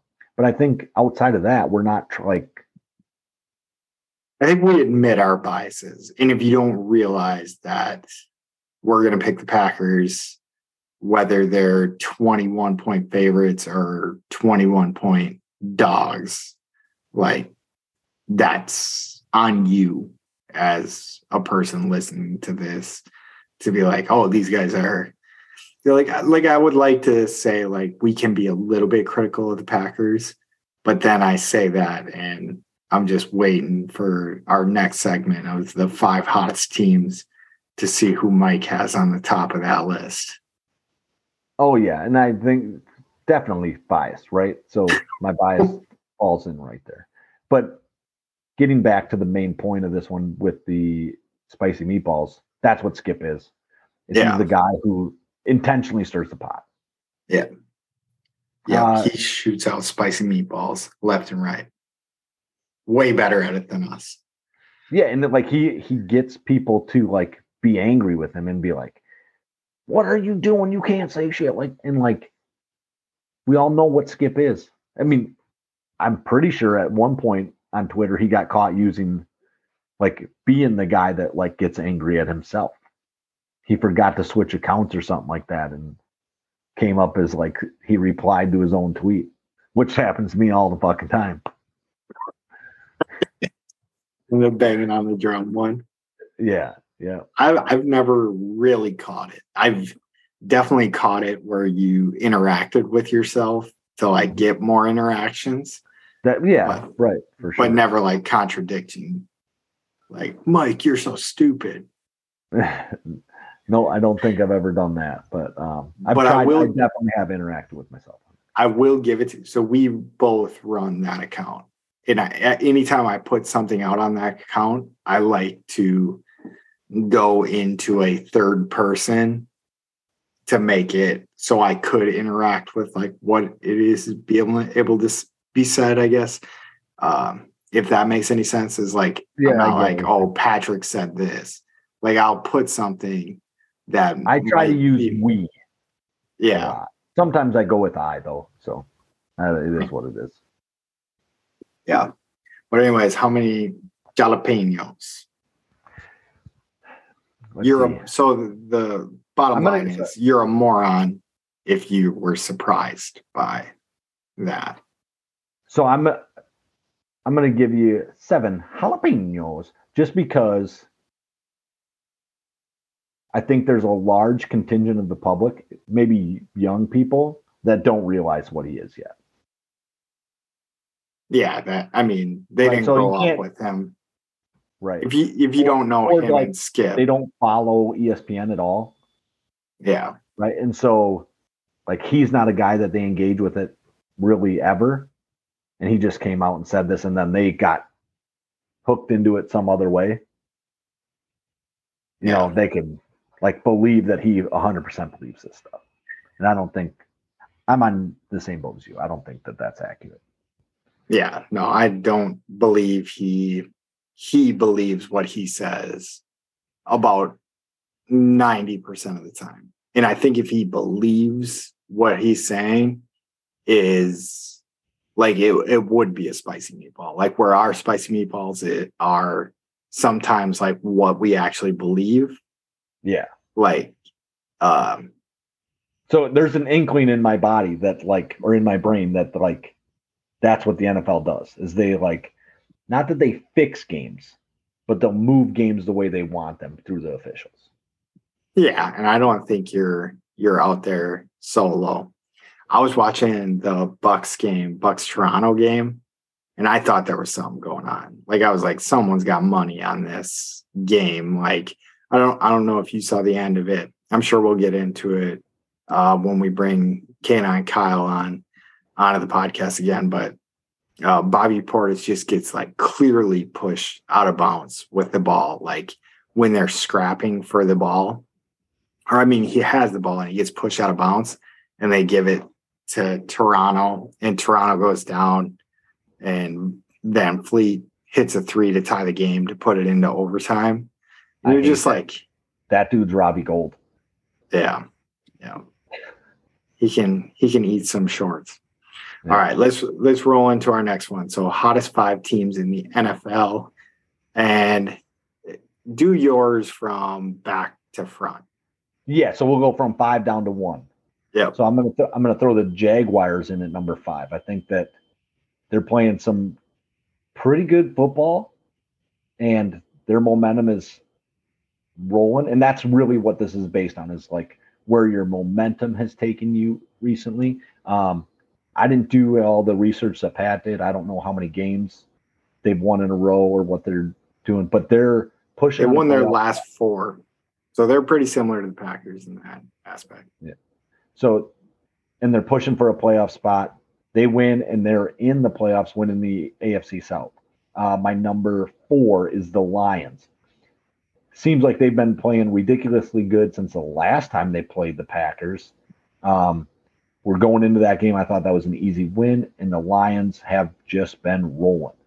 The 49ers look almost unbeatable with a third string quarterback. They're my number three team. Uh, Kyle Shanahan is what everyone hoped Mike McDaniels was. He is that guy. He is the offensive guru that is better than everyone in the league currently. I shouldn't say that. I think Andy Reid's still right there, but I think everybody else who's been labeled the oh, you're a genius, you're a genius, you're a genius. I think Kyle Shanahan for sure is a genius. Um, yeah, he figured something out. yeah, so like McVay isn't that guy. Um, I think Matt Lafleur kind of took a backseat to that kind of stuff this year. Shanahan with the 49ers is that guy. I think the Chargers um, are getting all the guys back at the right time, and I hate it. Right, so this is an uh, this is an opportunity to go back into the do we say things just to get like clicks or tweets or or like traction but i hate brandon staley i think that he is one of the dumbest coaches in the league and not because he can't coach football but because like he says ridiculous things about his team that in the nfl if it, if i heard a high school coach say oh, my guys are just better, and that's why we're going to do this. Like at least in high school, I can believe it, but in the NFL, if you think your guys are just better than the guys on the other side of the ball, it's almost never accurate. Yeah, almost even in college, it's it's definitely Tough. it can it can be accurate in college, but right. yeah, in the NFL, it's just not. And so I think he's a dope, but I do think that they're getting they're like They've been like rolling some games together, and then they're getting healthy, and that's where I'm bringing in like their momentum. Is they're bringing back one of the Bosa's. I don't know if it's Nick or Joey who's on that team. Nick maybe. Yep. But th- it doesn't matter, and they're starting to get healthy. Seems like they're starting to play some really cohesive football, and like they could be a dangerous team in the playoffs. Sadly enough, even with a dope as a head coach. So, and my number one team with the most momentum is the Packers. I think you get the defense playing the the way they are with 12 turnovers in the last four games. Um, if you can get any defense to be playing at a level that the Packers defense is playing on, you're golden. Your special teams is in line. And now all we really need to have happen is that Aaron Rodgers like finds like just a small group. It doesn't even have to be like a 303 touchdown game group. It just has to be something that keeps the other teams low scoring. And right now we're doing that. We're going to roll into the playoffs. Going to go on a uh, eight game win streak. And yeah, might, might as well give hey. us the trophy today. Take it to the house. So as you were reading your list, I realized and a way big oversight on my my part not putting the 49ers in my list. I don't know why that okay. didn't like click into no, my that's brain, right. But I'm gonna throw them into my list. So mine is gonna be six, six long. So my number six team is the Jags. They won their last four. They're looking for a first playoffs and I don't know how many years. I don't think it's like quite as long. Bortles went a few years yeah, ago. Yeah, Bortles did it, but I don't know when that was, but it was wasn't like super long ago. Yeah, they're they're hot. They have some good wins on their record, and they're playing a Titans team in Jacksonville. That, yeah, it, if they win that one, you know that's five in a row. They should win that one and they're going to get a home playoff game, which I don't think it's too tough playing, or I mean, I don't think it's too easy playing in Jacksonville this year. And then my number five team is the Lions, uh, seven and two in their last nine games, have some impressive wins in there. Um, I mean, obviously they, they beat the Packers, they beat the Vikings, uh, teams the Packers played. Um, yeah, Lions are going to be a tough game this weekend. I think uh, my next one, I'm going to go with the Packers. So Mike already did the homer thing for us. So number four on my list is going to be the Packers. I tried to level us out a little bit, but yeah, they won their last four, spanked the Vikings. I don't think if they didn't spank the Vikings uh, the the way that they did last week, I don't think I would put them this high. Uh, if they just scrape by the Vikings, but like Mike said, he he covered it pretty well. Is that defense is playing at a super high level. Special teams is is something that uh, we haven't seen in quite some time uh, play that way. Even Mason Crosby's like I want to say, shit, I just saw something on Mason Crosby that's like he's 21 for 21 in his last 21 kicks or or some shit like that. Maybe, it was 12 for 12. I could be uh, throwing my dyslexia on to all of you guys. But anyways, we're kicking field goals well. We did get a punt block, but I'll I'll get over it one day. And then this is where the 49ers come into my territory, but I still think I'm going to go. My number three team is the Chiefs, nine and one in their last 10 games. Obviously, they didn't play the greatest football against a shitty Broncos team, but they've been winning games. Uh, they're the one seed. And I mean, they haven't missed a beat since uh, losing Hill, and I still think that they're a hell of a team to beat. Um, but for hotness rating, I would go 49ers number two. And yeah, for all the reasons Mike said, is I'm looking at the 49ers right now, and I think they've won their last nine games. So one, two, three, four, five, six, seven, eight, nine. Their loss came to the Chiefs um, 10 games ago. And other than the Raiders last week, which was kind of the same as the Chiefs, like only winning by three, um, they've been spanking teams pretty good. So, so 49ers are going to be my number two. And then my last one is I just think this team's hot. I mean, they made it to the Super Bowl last year, the Bengals. Uh, they didn't start out very good, but obviously we had the situation Monday night um, where they didn't get to finish out the game, uh, but they won their last seven games, and the Bengals look like they're going to be, I don't know, Super Bowl contenders in my mind. Um, All right, I like that's it. what I got. Uh, if you got disagreements with us, you can shout at Pat on Twitter. Yep, do it, do it, do it, do it. All right, Mike, let's run with the pack here, and you roll, you roll, Mike.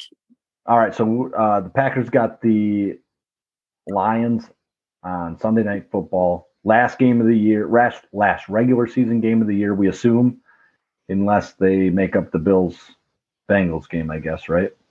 Yep. And then, so looking back at our last game with the Lions, Lions defense gave us problems. Uh, gave us must have been some weird coverage looks and some things that kind of messed with Rodgers' brain. He threw two picks in the red zone, and then he threw another pick on top of that, three picks in one game. I think there's been seasons where he hasn't even had three picks the whole year, feels like. I mean, he's been at four or five for seasons, I know. And get three in one game is definitely an anomaly. yeah, drawn back into my brain in that game, it was a pretty uncharacter uncharacteristically bad game by Rodgers. Like the the pick he threw to Hutchinson, which I don't even think Hutchinson was playing some kind of like drop zone. I just think he was like pass rushing and then was just like, I'm not gonna make it. So Rodgers tried to throw it across the field and he just left it way shorter than he normal normally would. It was short. It was going to go to David Bakhtiari. Like it was just kind of a it was a weird play, Yeah. right? Uh, maybe the like conspiracy theory, Mike. This was the thing that was setting up this whole thing for the end of the season. There That's we why they had to play that game like that. Um, Aaron Rodgers played poorly, but we didn't have any wide receivers. I think Amari Rodgers was a starter that game. I want to say Watkins and Rodgers were the starters for wide receiver. And that's a recipe for disaster. Lazard's out, Doubs is out, Watkins No. out. Lazard caught a touchdown in that game. So Lazard was not out for that game. So I think Okay. we So didn't we didn't we have Watson. or Doubs, right? Uh no, Doubs was playing. But I mean it was before I guess I wouldn't say before Doubs was Doubs, but Doubs had one catch for 18 yards. And no, Sammy Watkins was in that game as well. So we just didn't have Watson. Is Okay. I for some reason I felt like our wide receivers were gutted in that game, but apparently not. no. Yeah, it doesn't matter. They didn't play well anyway. Um, and we had Watson too. So yeah, no, we had what? we had a full cast. Man, man, I must be misremembering something. It don't matter. I got it wrong. Uh, they didn't play very well. Nobody on the offense played like exceptionally well. Watson was really pretty bad before that Dallas game. Yeah. So, and then uh Packers only ended up scoring nine points in that game. I don't even remember kind of where our points came from. I believe we had a late touchdown to get us to nine, went for two and missed it. Yeah. So we scored six points in the third, uh, in the third quarter. And then we had a field goal in the fourth quarter. And I'm looking at all this stuff right now. So I'm not uh, drawing this from my brain. But we did have the game. It was six to eight at one point. So we we tried to tie it up. I'm pretty sure uh, when Detroit scored their first touchdown, there was a penalty on the extra point where they ended up getting closer. So they decided to go for two. And you know, when Detroit is playing against the Packers, they're going to do something, you know, they're going to pull out all the all the stops. Yeah. So they were like, hey, we can go for two right here, we'll go for two. So they got eight on us in the second quarter, but it, it was a pretty lame game across the board. But like you said, two interceptions inside uh, the red zone, which it is what it is. I think that was one of the worst games I've ever seen Aaron Rodgers play. Yeah. In in the whole time I've been watching Aaron Rodgers play. And it does look like this Packers team is a different Packers team. Because if we go to the team stats here, I want to say we didn't force a turnover, but I'm wrong. So uh, the Packers did get one pick in that game, but but they turned the ball over three times on three Aaron Rodgers interceptions. So yeah, and so uh, getting back into like what's what we need for this game, we need the offense to play efficiently, right? Our defense needs to be good against the run. Jamaal Williams has been like kind of unstoppable inside like the five. Guy's got a boatload of touchdowns. They like to use them inside the five. They play pretty well there he's probably that good because he's a used to be a Packer. You know, that's really what's going on there. But yeah, he's probably Pack- my favorite player that's not a Packer. But that was because he was a Packer. And he was awesome as a Packer, right? Like yeah. not awesome like as a player, and not that he was a bad player, but like he's just kind of an awesome human as a like fun guy to have around. Yeah, when you'd see the social media stuff and all that, like him and Aaron Jones together were a heck of a duo.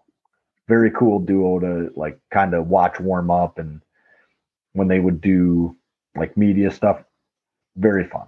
Yeah, uh, definitely uh, one guy that I don't mind seeing do well outside. Like I definitely cheer for Jamaal Williams when yeah, yeah. when I see see him. And then Jared Goff is not making big mistakes, and at times he's playing really, really well. And so our, I think uh, Joe Barry, the defensive coordinator of the future, needs to just kind of like keep the wrinkles he's had in the past couple games and confuse a guy that has started to get comfortable in Detroit and is playing good football. Um, yeah. But our defense needs to play kind of the way they did against the Vikings. You need to come in, you need to step up. Um, it'd be really nice to see Alexander do to St. Brown what he did to Jefferson.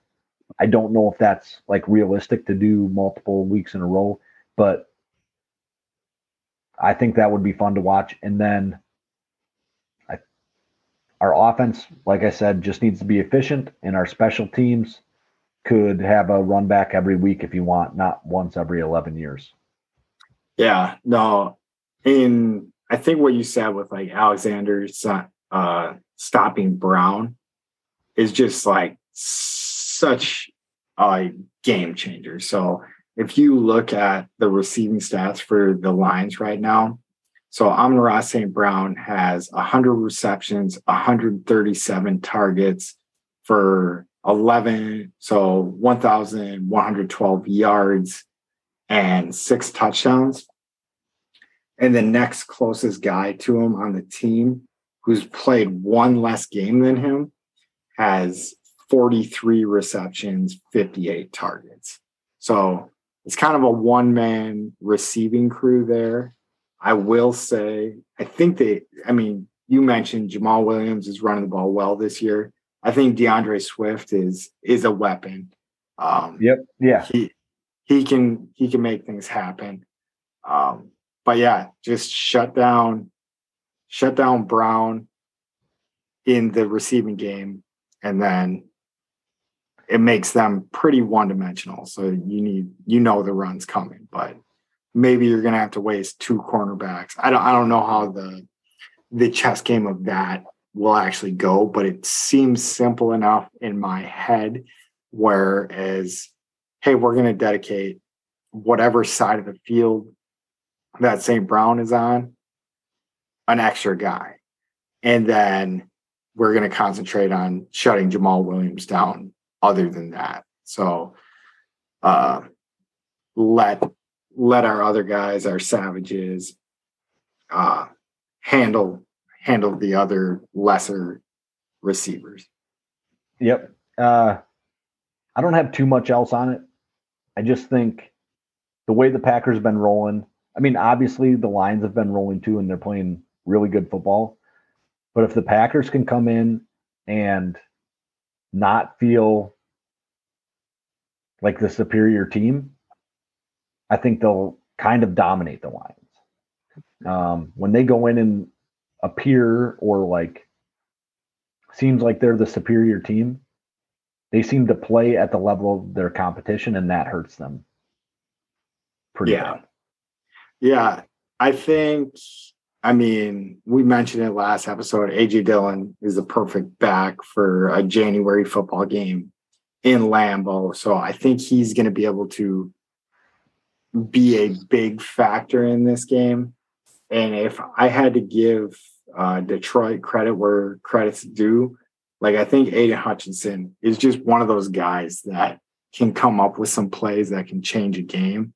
So on, I guess, their defensive side of the ball, our offensive side of the ball, is we just got to take care of that guy as well, and just don't let him have some some crazy shit happen. Uh, yeah, get like three sacks, force a fumble, get an interception, because he he's not shy to getting interceptions. He has three interceptions this year and two fumble recoveries. So he's good at getting the ball back for Detroit. So take yep. care of that guy. But yeah, I, I I'm trying to put myself into a Detroit guy's uh, mindset coming in this game, and you you got Aaron Rodgers, the Magic Man, taking Don Majkowski's nickname, that needed to pull all the strings to make the playoffs, who generally pulls all these strings. Or as Mike said it before, I loved when you said he knew how to press all the right keys on the piano. I need to learn how to use that in context sometime. What? But he he plays the piano, uh, hits all the right keys, and it's just a rough game. Like it's uh, it's a Packers home game. Our running backs are really good. Uh, maybe if you're a Detroit fan, you're just like, hey, we just need to take care of Watson, which is fairly true, and then shut down their two good running backs. Um, but yeah, we'll see how it goes. I mean, Detroit's been scoring a lot of points this year, but they've also been giving up a lot of points. So I think they they average yeah. 29 points a game and give up 25. And I had it up, but I scrolled off of it and the Packers average whatever 23 and give up 21 or some, some shit like that. So it's it's gonna be a Yeah. fun game. Fun game. They moved I it to Sunday night just so I could watch the whole thing. Yes. Th- thank you, NFL. Yeah, we appreciate you. and the Florida National Guard. Thank you. I think they had some pull in that for some reason. Yeah, that was good of them. All right, let's move on to our picks. Let's see if we can roll through these in just a few minutes here, Pat. We'll see. Uh, I've All been right. long winded. Yeah, me too. Uh, we got into it right away. We spent 15 minutes talking about Ninja Turtles, so it's all good though. Uh, those are the conversations I like. I think I've mentioned that in the past. So, Yep. uh, all right, we're gonna get right into it. Chiefs are minus nine and a half at the Raiders. I'm going with the. Chiefs. No doubter. I'm going to cut you off before you even get to cut.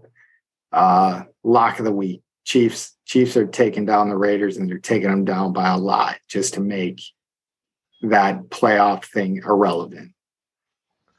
Okay. Yeah. And so that way, yeah. So the NFL might push that game towards the Chiefs just in order to that, but I'm going to take the Raiders that stay within the nine. Right. So I don't know that they'll win, but they stay within the nine. Next up, we have the Titans at the Jaguars. The Jaguars are minus six in this game. I'm going to take the Titans in this game. Derrick Henry didn't play last week. Rest him up. Play this game because this is the game that actually matters. Where are you at, Pat? I forgot when I was picking this game that it matters for the Titans just as much as it matters for the Jaguars, if if not more, where the Jaguars can still make the playoffs. But I am going to go with the Jags. I think they're playing good football, and like I said, I think Jacksonville is a an underestimated hard place to play when they have a competent coach in Pederson, and then Trevor Lawrence looks like he's going to be a dude uh, in this league. So I'm going to say Trevor Lawrence takes the next step and just beats the Titans like they stole some from them. All right. Next up, we got the Bucks at the Falcons. The Falcons are minus four in this game. I, uh, go ahead, Pat. I'm going to take the Falcons. It feels trappy to me, but I don't think it is because I think uh, you're betting people know that the Bucks aren't going to come out and play their starters. So I'm going to take the Falcons just off of a Vegas hinge that I got in my head. So I'm going to take the Bucks for the opposite reason. So the Bucks have been kind of um, wavering all year. Like sometimes they play good, sometimes they don't. And I think this is a game that they're going to want to win to go into the playoffs with a little bit of momentum. And if they rest their starters and take an L here, they won't have that. I think Brady knows that. And I think Bowles understands that. And I don't think they're going to rest their starters. I think they're going to win this one. Okay. Yeah, I I think that line fully assumes that the Bucks are resting their starters. So Vegas are idiots. yeah, I As guess you can tell, as you can tell by my total Bing bongs at the bottom, they're dummies. They don't know how to make money. Uh, they, they can't see them, but yeah. uh, true. Uh, Patriots at Bills. Bills are minus seven and a half. I'm going to take the Patriots here. Um, I just think the Bills are going to be in a tough space, and they're not. I don't want to say that they're not interested in winning, but their head isn't going to be in playing football games. Yeah, I was thinking the opposite. Like I was thinking they were going to come out and like win one for Damar type deal, but I just think the Patriots and Bill Belichick are too good of a team to get blown out of the water. So I'm going to say the Bills are going to win that game, but I think it's going to be a close one uh, for the drama factor. Because if the Patriots win, they're in. So I mean, they got a hell of a lot to play for there. Um, so I think they keep it close. Yep. All right. Next up, we got the Vikings minus seven and a half at the Bears. Who you got, Pat? I have the Vikings. I think they just have more to play for. The Bears are just absolutely dog shit. I think after watching the Vikings get dog walked against the Packers, that the Vikings have something to prove before they go into the playoffs. So I'm taking the Vikings. yeah, so I'm taking the Vikings here. The Bears are not playing Justin Fields, and I think that he's really the only thing that functions on their offense effectively. So next up, we have the Ravens at the Bengals. The Bengals are minus seven. I am going to go ahead and take the Ravens in this game. I think that they're looking for a little momentum here, and uh, kind of similarly to the Bills, I think their headspace is not going to be great, right? Walking back on the field after they saw what they saw. Yeah, and I don't know, man. I I, I don't think that's going to be as big of a factor as like people think it's going to be. Um, because I, I think people go both way after like situations like that. Anyways, long story short, I'm going to take the Bengals. Uh, just because I think the Ravens aren't playing very well, and I think the Bengals are going to make a decent push in these these here playoffs. All right, next up we got the Texans at the Colts. The Colts are minus two and a half. Um, who are you taking here? So this is the poop bowl of the week. I didn't know who to take. So my mother-in-law that doesn't know anything about football, I asked her what word she likes better, Texans or Colts, and she told me Colts. So I'm going with the Colts. All right, so that's fair. Um, I'm going to go with the Colts, and I think that this is a mistake pick on my part, but I'm going to keep rolling with it because I wrote it down this morning. I heard that the Colts might rest a bunch of guys in order to like save their like trade value to some extent. But that was just McAfee speculating. He didn't say that that was like a for sure thing, and so I think it's a mistake pick. But I'm going to take the Colts anyway. Next up, we got the Jets minus one at the Dolphins. I think that uh, we decided earlier that this line actually had moved to two, but I don't think it matters. We're going to stick with minus one. And all right, Pat, who you got? I have the Jets, and this one is also because I think it's a trap. Like, I think the Jets don't have anything to play for. The Dolphins do, but the line is just throwing me to think I should pick the Jets.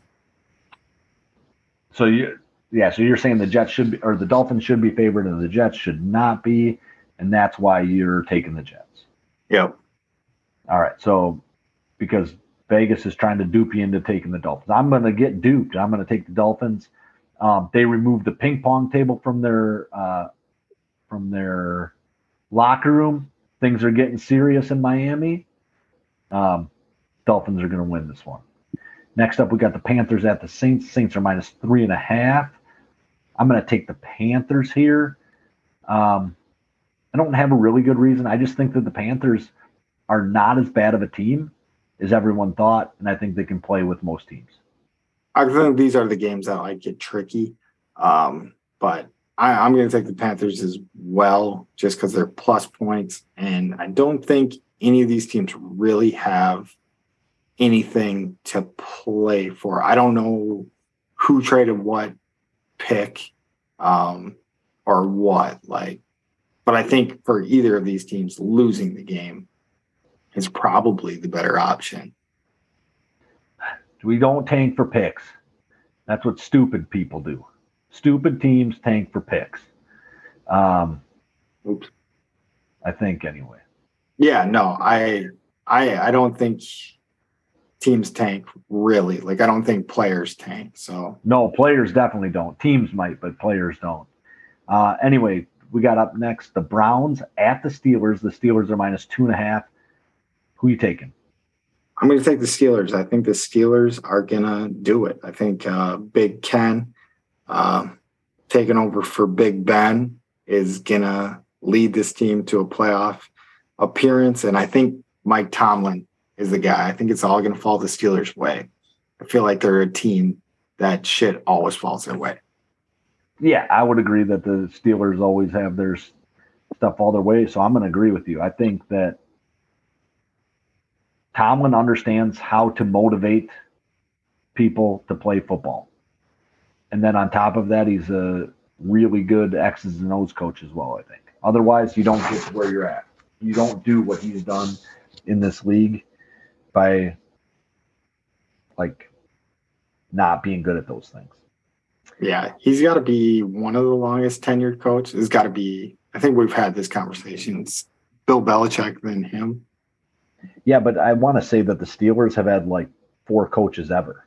Yeah, pretty much. I mean, so they do they do not fire coaches. Like their management style is like as long as we have somebody who is competent, we're going to keep him around. Yeah. Because you could have gotten rid of Tomlin after the last couple of years when he's just kind of okay. Eight and eight, nine and eight, years like that. You could have moved on if you wanted. And teams, some teams out there would have. Like look at the Lions, make the playoffs two years, shit can their coach when they have like a six and ten year. Yeah. And then go oh Owen whatever, probably. I don't know when I, they went oh over, but I can't think of the coach off the top of my head. Caldwell. Jim Caldwell. Okay. Yeah. Yeah. That was a big mistake in Detroit history. Yeah. I mean, they were starting to turn things around. Uh, then we got the Chargers at the Broncos. The Broncos are minus two and a half. Um, so this is the game that I was like, what do you mean the Broncos are favored in this game? Doesn't make any goddamn sense. Right? Like they're begging me to take the Chargers here. Has to be the Broncos. I agree with you 100%. This is, I know I've already called out a couple traps, but this is the trap of the week. They're, yeah. they're trapping you if you're betting on the Chargers. All right, next up we got the Giants at the Eagles. The Eagles are minus 14. Who you got, Pat?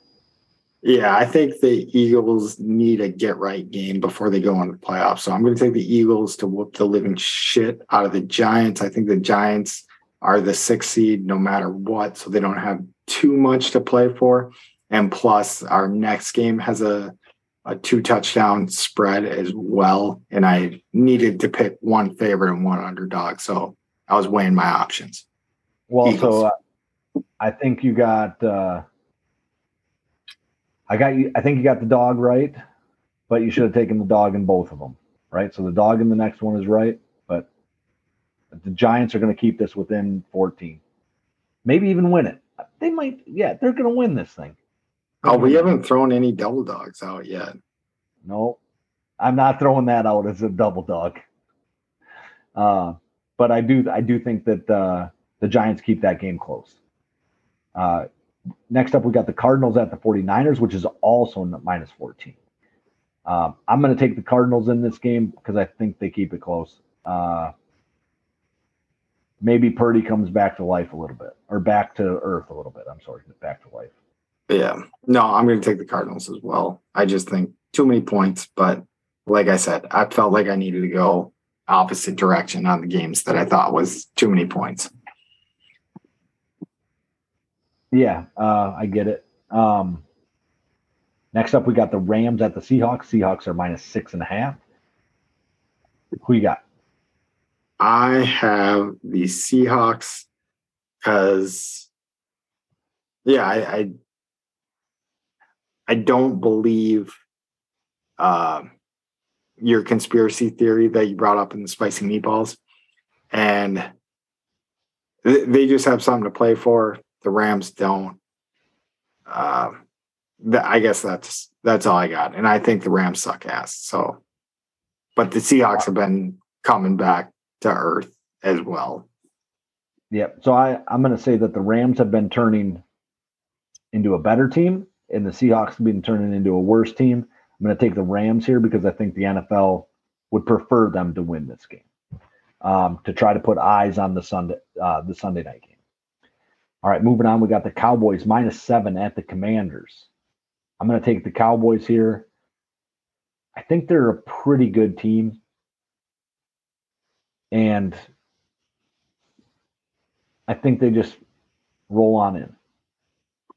So I'm going to take this game. This could be my double dog. I'm going to take the Commanders, and this is just where the league doesn't make sense. Sometimes is a Cowboys team that might have something to play for uh, when it comes comes down to seeding things. I think uh, technically they can still be the one seed, like in like weird bunch of teams lose type thing because they're yeah. 12 and 3 or something right I think the commanders are going to have some pride. They're going to come out there and they are going to take them down after shitting the bed and falling out of the playoffs. All right. So, uh, by the way, I'm taking the Rams as my double dog. I think they're going to win outright. I forgot to mention that when we were going through. Um, next up, we got the Lions at the Packers. The Packers are minus four and a half. Easiest pick of the week. We're both taking the Packers because anybody who's down the Packers doesn't know what they're talking about. And they can eat our shorts. We're not there yet, Pat. We're not to the shorts eating part yet. Okay. All right. So um, our totals right now are minus 1460 for Mike and minus 2,330 for Pat. So right there, we're probably going to cover, get all, get that all back this week, both of us combined. Oh, we So, we threw a curveball in the in the picks this week, and you gotta you gotta deal with it. So last game we have is TCU at well, it's, oh, shit. it's uh, a neutral site, but TCU versus Georgia. Georgia is minus 12 and a half. What do you think, Mike? So I don't want to roll with you, but uh, like that's the game I want. I want TCU in this game. But You can I'll you can do it. Don't don't so- pick don't pick against it just because it's me. Yeah, so I'm going to take TCU, but like with the big bing bongs, I feel like we can't be on the same side of things. Um, This this halfway an experiment to show show our 12 listeners how bad things can go when you at start 12 and a half is so much. Yeah, I think so too. Um, I definitely think Georgia could roll them by 30 though. Like I think it could get really, really, really, really, really, really bad. Let's Um, do some let's do some football math though here, and let's just say that TCU beat Michigan, who beat Ohio State, who just about beat Georgia. So, I mean, Yeah. pretty ob- pretty obvious that it's going to be a close game. I don't think that's how it works because I almost want to switch my pick after doing the the football math right there. Because I do think so. Ohio State, Michigan, Michigan beat Ohio State by a good margin, but it came Like, late. stop. Well, they stomped them on the scoreboard, but if you look at that game, I was actually watching that one. And I want to say Michigan broke like two touchdowns when they were trying to run off the ball. So like 14 of those points at the end of the game were just kind of like, Give me points. yeah. Um, Okay. but the game was Um, closer than it than it was. But anyways, I'm going to stick with TCU. Uh, we both have TCU, so I guess this will just help our uh, credibility if we get it right uh, for our Bing Bong count at the end of the season. Yep. And so we're going to give you a free little gift of a winner's parlay for the end of the week here. Uh, so I shouldn't say a winner's parlay. Uh, Yours parlay is. week. Mine's a winner's parlay. I'll go first. My winners for the week are Packers, Eagles, Chiefs, and 49ers. And that will pay out plus uh, 117. yeah, 117.5. Uh, so bet 100, you're going to win uh, 117 and 50 cents. So mine, mine is a little bit riskier, but this is the Big Ten special. So, so Big Ben tossed the torch to Big Ken, and like I said, I, things always tend to pull out the Steelers' way at the end of the season. And then I just threw in an AFC team because Mike already had a four game parlay. But anyways, you're going to take the Steelers minus two and a half versus the Browns, Bills money line versus the Patriots, Jets plus one at the Dolphins, and then Jaguars minus six versus the Titans. And that is going to, if you bet a hundred, you're going to get eight hundred and thirty-one dollars. So plus eight thirty-one. All right. So we're going to say it again. We appreciate you guys listening. Those are our parlays of the week. Probably guaranteed to win money on those. Just roll into it. Um, and for all you suckers that are doubting the Packers, the Badgers, the Brewers, or the Bucks, you can eat our shorts. Roll it. All them them suckers that doubted the Packers can't need my shorts. All them suckers that doubted the Packers can't eat my shorts. Eat them. All them suckers that doubted the Packers can't eat my shows. Eat my shows.